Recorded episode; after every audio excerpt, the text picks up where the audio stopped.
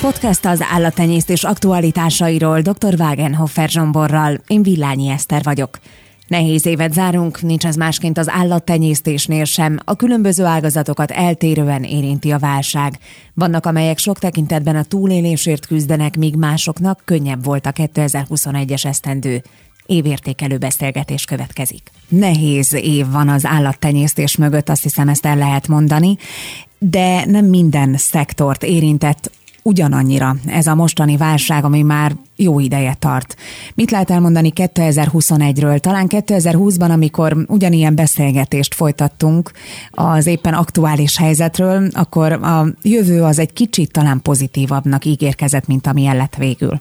Igen, mindig reménykedik az ember, és azért 2020 egy nagyon érdekes év volt a koronavírus miatt. Hát mi is azt gondoltuk, 2021-ben már a koronavírust le fogjuk győzni a oltásokkal és a maszkkal és mindenféle elővigyázatossággal, mert hát ugye sokan átestek, és akkor azt gondoltuk, hogy még egyszer nem fogják elkapni ezt a betegséget. Tehát mint 2020-ban is egyébként már többször, 2021-ben is ránk táfolt ez a vírus többször, és hát ugye most itt évvégén a negyedik hullám tetején azt látjuk, hogy az még egy darabig velünk lesz, sőt, lehet, hogy még hosszabb ideig, mint akár amit most gondolunk. De lehet ennek az ellenkező is, és még mindig azért azt mondom, hogy inkább a reménység legyen bennünk, mint a rossz gondolat. Én szerintem egyébként 2022 azért csak jobb lesz már, mint 2021 volt, hiszen ez a 2021 főleg az állattenyésztőknek egy nagyon nehéz év. Egyrészt azért, mert az ismert járványügyi helyzet miatt a fogyasztás, illetve az egész kereskedelem megnehezült, és visszaesett a fogyasztás, a gazdaságig is azért megérezték ezt, Európában különösen, és hát mi Európában lakunk és Európában élünk, az Európai Unió tagjai vagyunk, tehát nem tudunk elvonatkoztatni attól. Lehet, hogy Ázsiában és a világ bizonyos részein kisebb mértékben esett vissza a gazdaság, vagy már 2022-ben egy emelkedés figyelhető meg, azért nálunk ezek a jelek csak részben voltak tapasztalhatóak. Az, hogy a gazdaság növekedése tavalyhoz képest pozitív, elsősorban azért van, mert tavaly egy nagyon komoly mérepülés volt, és ugye a bázisévhez képest természetesen az, hogy már mélyebbre nem repültünk, és egy kicsit növekedtünk, az már jelentős eredménynek számít. Tehát azért az állattenyésztőket ezen kívül azért más is nyitotta. Most az időjárásra ugye nem szeretnék kitérni, hiszen ezt nagyon sokszor elemeztük már meg egy olyan bizonytalansági tényező, ami mindig ott lesz az ember életében, és nem csak 2020-ban, 21-ben, de 22-ben is várhatóan lesznek szélsőséges körülmények. Azért a klímaváltozással ez, ez vele jár, és azt látjuk, hogy még hogyha a csapadék mennyiség az összességében nem is lenne rossz, az eloszlásával van óriási gondunk, és hát akkor nem beszéltünk a nagyon extrém meleg időjárásról, Hát télen pedig ugye ez a hótakaró nagyon hiányzik a földeken, ami hogyha néhány hétig, vagy hát jobb esetben hónapig ellepné a földet, akkor a kórokozók, illetve a kártevők azok szépen elpusztulnának, és márciusban egy sokkal tisztább talajjal és környezettel tudnánk indulni az új évnek. Nyilván ez is a gazdák elé helyez egy hatalmas feladatot, hogy a következő évtizedekben hogyan lehet felkészülni a klímaváltozás kihívásaira. Azt hiszem, hogy ez egy külön beszélgetést is megér. Egy kicsit térünk vissza az ágazatokhoz. Melyek voltak azok a szektorok az állattenyésztésben, amelyeket a leginkább érintett ez a válságos helyzet, és melyek bizonyultak szerencsésebbnek? Hát kezdjük azzal az ágazattal, amit leginkább sújtott a koronavírus járvány, illetve az ehhez kapcsolódó gazdasági hatások. Ez a sertés ágazat. 2020-ban még azt hittük, hogy hát ez nem lesz egy jó év, de majd 21-ben talán egy jobb évünk lesz. Tehát nagyon erősen rátáfolt 2021, tehát jelentősen rosszabb év lesz, mint 2020 hát persze nem csak a sertést tartottunk, de nekik nagyon. És különösen ennek a második fél éve, tehát az idei év második része az már nagyon-nagyon veszteséges. Hát az a nagy kérdés, hogy ez meddig tart, mert a mi szakmánkban mindig azt mondjuk, hogy egy évből nem szabad kiindulni, tehát amikor elemzünk, akkor legalább három, de inkább öt évet kell nézni, és hogyha ezek között becsúszik egy-egy rossz év, akkor nem szabad csodálkozni. A baj akkor van, hogyha mind az öt év, vagy mind a három év rossz. Az elmúlt három vagy öt évet nézzük, akkor az nem így van, hogy mindegyik év rossz volt, tehát voltak jobb évei a sertéságazatnak, de a 2021 az mindenképpen egy nagyon szűk esztendő, és azok, akik tartalékot tudtak félretenni az elmúlt években, biztos, hogy felélik ebben az évben, akik pedig nem tudtak tartalékot képezni, azoknál bizony előfordulhat az, hogy egyszerűen kénytelenek abba hagyni ezt a tevékenységet. Egyébként a Sertéstenyésztők Szövetsége végzett egy felmérést novemberben, és ennek a felmérésnek az a vége, hogy nagyon sokan gondolkodnak abba, hogy abba fogják hagyni a sertéstartást. Ez előrevetíti azt, hogy egy 10-15 százalékos létszám csökkenés, állomány létszám csökkenés várható 2022-ben.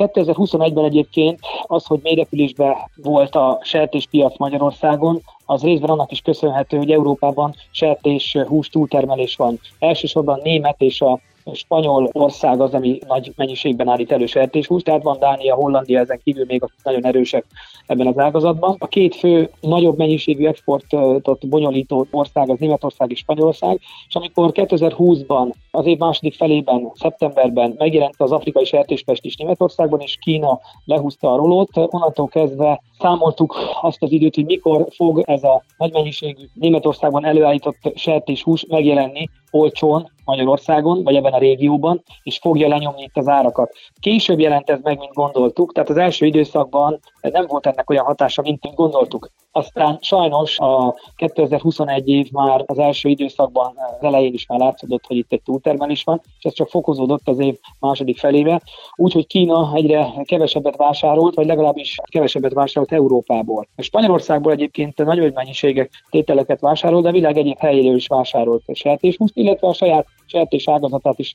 szépen építette vissza. Aztán most már halljuk, hogy azért ez sem egy teljesen akadálytalanul, és hát a nagy kínai terveknek csak egy része fog megvalósulni, tehát elképzelhető, hogy 2022 többek között ezért is hoz majd enyhülést. Kína kénytelen lesz újra nagyobb mennyiségben vásárolni sertéshúst, illetve Európában a túltermelés miatt és a nehéz helyzet miatt abba hagyták többen a sertés tartást vagy tizelást, és itt kínálat az csökkent. Tehát Magyarországon is, ahogy mondtam, itt egy 10-15%-os állomány létszám csökkenés egyáltalán nem lepne meg minket, és ehhez köthetően egy termelés csökkenés is előfordulhat, sőt úgy gondoljuk, hogy ez be is fog következni. Év vége fele egyébként olyan mértékben szálltak el az árak lefelé, hogy a 360-370 forintos felvásárlási árhoz egy 450 kötőjel 500 forintos önköltség társul, tehát itt 8-10 ezer forint veszteség képződött egy-egy hízon, a sertéstartóknál. Ezt azért hosszú távon nem lehet bírni. Úgyhogy itt a nagy kérdés az, hogy mikor fordul a piac. Év vége fele, tehát mostanában, ezekben a napokban, az elmúlt hetekben éreztük azt, hogy megállt a lefele tartó tendencia. Egy enyhe, nagyon pici fordulat következett be, de hogy aztán ez mennyire fog majd növekedni az év első részében, ez még nagyon bizonytalan. És akkor a tejtermelőkről is beszéljünk, mert a Állattenyésztők Szövetségéhez tartozó ágazatok közül második legnehezebb helyzetben a tejtermelők vannak, vagy voltak 2021-ben.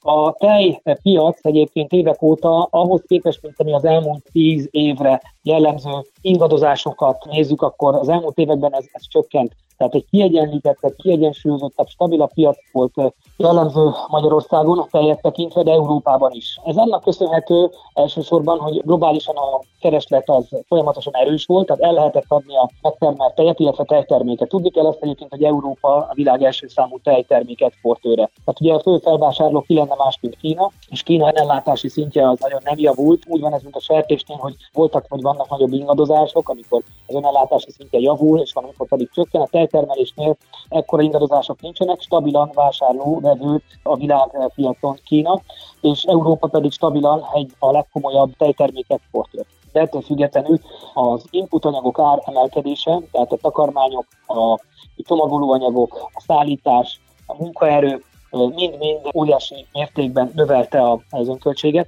15 és 25 százalékos szinten, míg mondjuk tavaly 100 forint körül kijött az önköltség tejtermelésben, idén ez 120 forintot is eléri.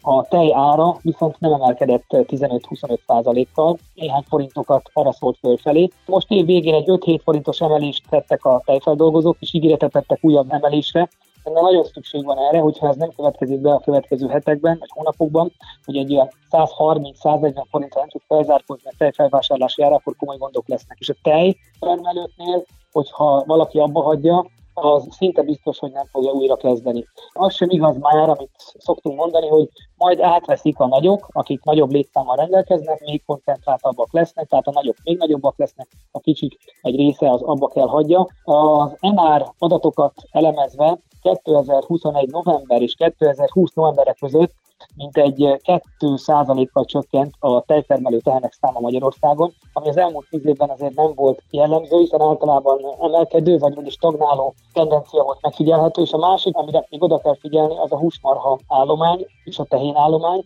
A húshaszú tehén állomány 3,5%-kal csökkent az elmúlt egy évben az enáradatok alapján. Ez mindenképpen elgondolkodtató, tehát volt egy 10 éves emelkedő tendencia a szarvasmarha állományban Magyarországon, ami örvendetes, hiszen 1 millióra emelkedett Magyarországon a szarvasmarhák létszáma, ami utoljára 25 évvel ezelőtt történt meg. Ugyanakkor a 2021-es év az elképzelhető, hogy ilyen szempontból egy trendforduló lesz.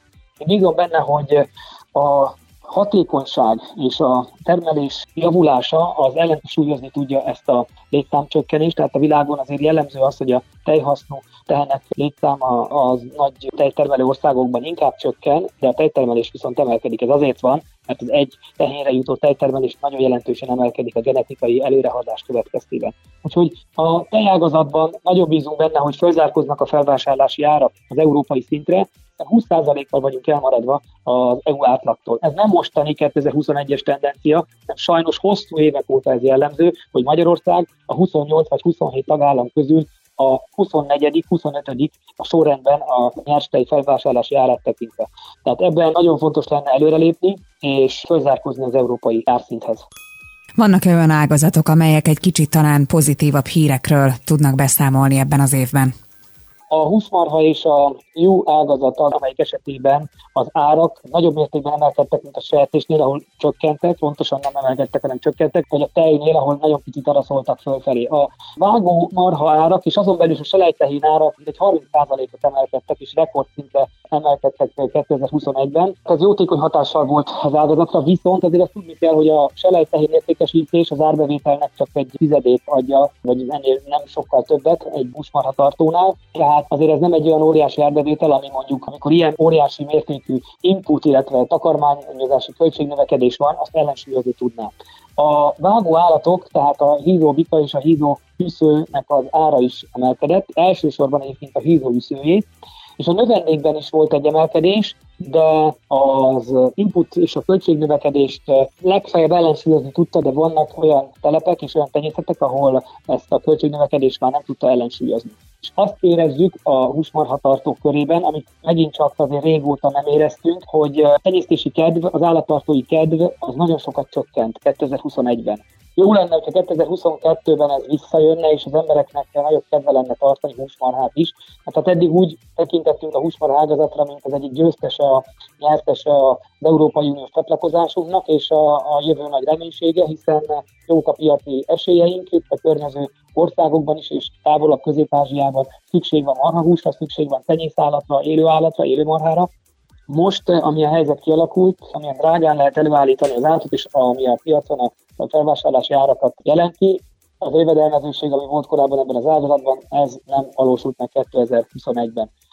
A juhágazatban van egy olyan érdekes helyzet, hogy már 2020-ban is rekordközeli nagyon magas árszint alakult ki, és 2021-ben ez tovább emelkedett. A jó ágazat az, ami pozitív csalódás számunkra, hiszen nagyon féltsük ezt a kis ágazatot, a kiskérődző ágazat egy olyan szegmens Magyarországon, a magyar juhállomány régióban meghatározó, Romániában van egy nagyobb juhállomány, de a többi országban milyenkinél kisebb juhállománya rendelkeznek. Egy nagyon szervezett közösség ez, hiszen a Jó és Kecske Tenyésztő Szövetség fogja össze a tenyésztést, a tenyésztői munkát, de a jelölés nyilvántartást is ő végzik, és egy nagyon komoly szakmai munka folyik ebben az ágazatban, és nagyon aggódunk azért, hogy Magyarországon, ahol azért nagyon sok olyan legelő és gyepterület van, amit a juhokkal lehet hasznosítani, esetleg onnan eltűnik a juh, az emberek nem szeretnének ezzel a kis sérülzővel foglalkozni, ugyanis elég sok kézi munkaerőt igényel az, hogy minden évben a juhoknál nagyon nagy mennyiségben sántázni kell, tehát le kell ápolni az állatoknak a lábát, a csülkét, körmét, abban az időszakban, amikor erre lehetőség van, de hát egyre kevesebb juhászt találni, jó juhászt meg aztán különösen,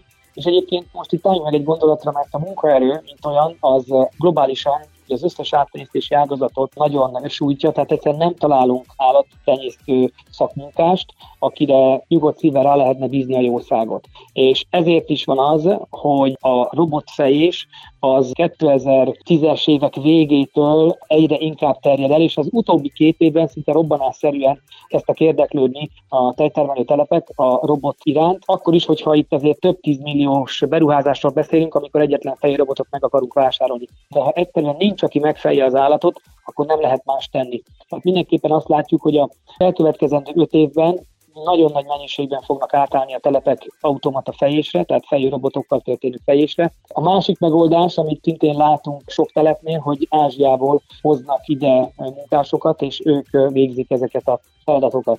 Ami megint csak néhány évvel ezelőtt azt gondoltuk volna, hogy hát ilyen Magyarországon nem lesz. Sokrétű nehézségek sújtják az állattartókat, csak ezért is szoktuk nekik azt mondani, hogy nagyon fontos az összefogás, nagyon fontos az, hogy egységesen tudjunk föllépni, az érdekeinket egységesen képviseljük, illetve a piacon, az értékesítésben, illetve a beszerzésben is, hogyha összefogunk és együtt kínáljuk a termékünket, vagy együtt vásárolunk input anyagokat, akkor ezzel az árat a vásárlásnál csökkenteni, értékesítésnél pedig növelni tudjuk.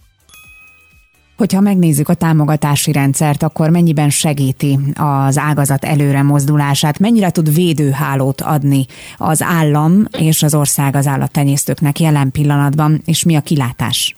Év végén eh, szoktam készíteni a Magyar Állattenyésztők lapjába interjút a miniszter úrral, ezt idén is megtettem.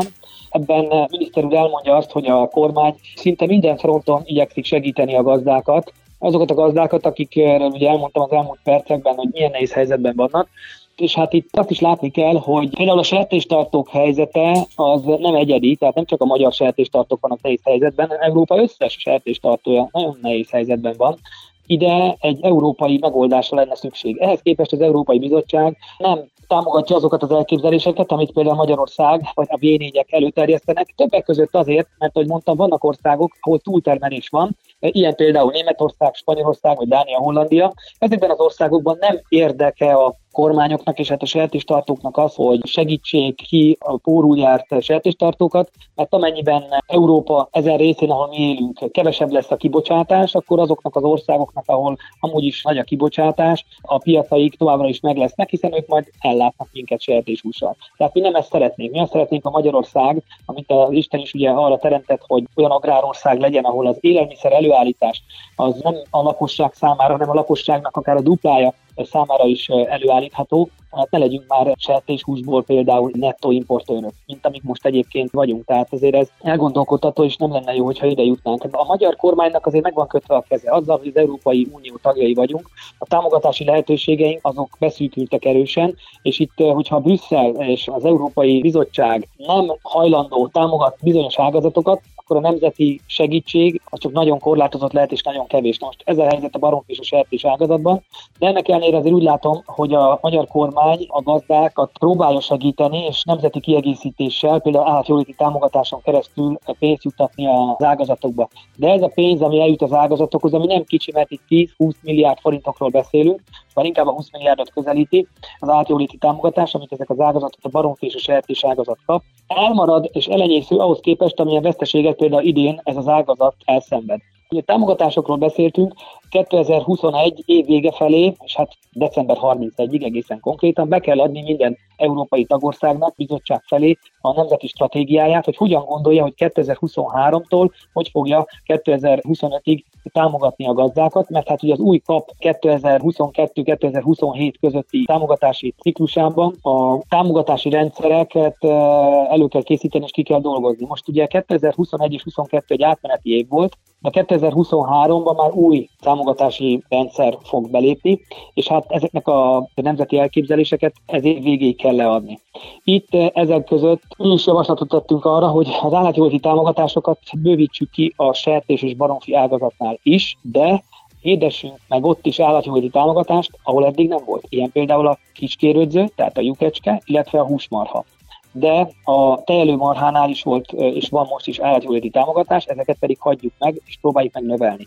Vagy a másik dolog a gyepre alapozott állattartás, ott úgy gondolom még van mit tennünk, hiszen a 2022-től induló új AKG és Natura támogatási rendszerekben változtatásra a korábbihoz képest nem volt lehetőség, tehát maradnak szinte teljesen ugyanazok a feltételek, amikkel az elmúlt években már a gazdák találkoztak és ismerik.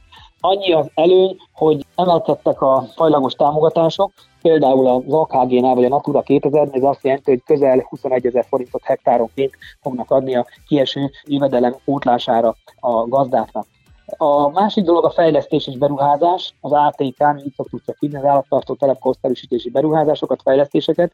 Itt eh, 2020-ban hirdették meg az első kört, és 2021-ben újabb két kört, egy kis ATK-t és egy nagy ATK-t hirdetett meg a, a tárca, és hát jelentős túljelentkezés volt ezekre. Több mint 2000 kérelem érkezett a kis ATK-ra, aminek több mint a felét el is fogadták, és nyert 31 milliárd forint értékben. A nagy ATK-ra pedig közel 1000, tehát 970 kérelem érkezett be, és 690 91-et részesítmény támogatásban a minisztérium, ez 325 milliárd forint értékű megítélt támogatást jelent. Tehát egy nagyon komoly fejlesztési forrás áll rendelkezésre a gazdáknak, de amikor az előbb ecsetelt nehéz helyzetben valakinek dönteni kell, hogy akkor most ezt a pénzt tényleg befektetés elkezd beruházásban gondolkodni, és közben az építés, az építőipar költségnövekedés az olyan tetemes, hogy körülbelül fele annyi beruházást tudunk végrehajtani ugyanannyi pénzből, mint két évvel ezelőtt, akkor nagyon sokan kivárnak és elgondolkodnak. Egyelőre azt az választ kaptuk miniszter úrtól arra a kérdésükre, hogy hányan adták vissza a telepkonszerűsítési pályázatukat, hogy ebből a közel ezerből 16-an, ez egy kis szám, de nem tudom, hogy a következő hetekben vagy hónapokban ez tovább növekedni fog, vagy pedig marad ennyi. Én nagyon bízom abban, hogy 2022 egy jobb év lesz, 2022-ben azok a rossz tendenciák, amik jellemezték 2021-et megfordulnak. A globális piacot, hogyha nézzük, jelek mutatnak afelé, hogy a kereslet az emelkedni fog, a kínálatban pedig csökkenés következik be azért, mert ezt a nehéz évet sajnos mindenki nem fogja tudni túlélni, vagy nagyon sokan abba fogják hagyni a világon számtalan országban.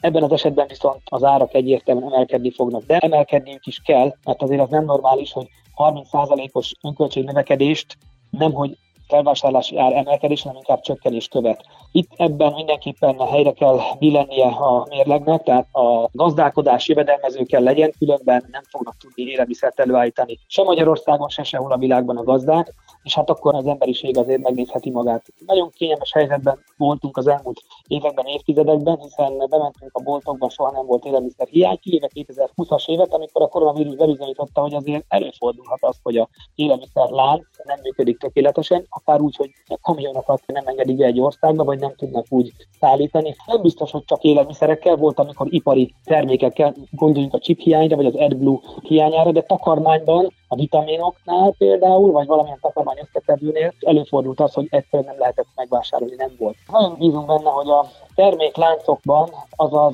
iszonyú egyenlőtlenség, ami jellemzi a termékpályát, hogy a termelőnél egy nagyon pici része csapódik le a hozzáadott értéknek és a profitnak, míg a kereskedelemben a nagy része. Ennek javulni kell, javulni fog, máskülönben egyszerűen nem éri meg előállítani az élelmiszert, és akkor az emberiség megnézheti magát, hogyha ez így folytatódik. Végszónak ez egy kicsit negatív. Mit kívánjunk 2022-re? Trendfordulót kívánjunk, és trendfordulót remélek 2021-hez képest. A globális folyamatok azok optimizmusra adnak okot, de a nagy kérdés az, hogy ez mikor következik be. Hogyha ez csak a jövő év második fél évében, akkor nagyon sokan fognak elvérezni, vagy legalábbis többen, mint most gondoljuk. Amennyiben ez hamarabb következik be, és minél hamarabb bekövetkezik, annál jobb lesz Magyarországnak, és annál jobb lesz a magyar gazdák. Podcast az állattenyésztés aktualitásairól dr. Wagenhofer Zsomborral. Köszönjük a figyelmet, boldog új évet minden hallgatónak, és ne feledjék, műsorunk elérhető itt az Ankoron, de kereshetnek minket a Spotify vagy a Google Podcast oldalakon is. Viszont hallásra!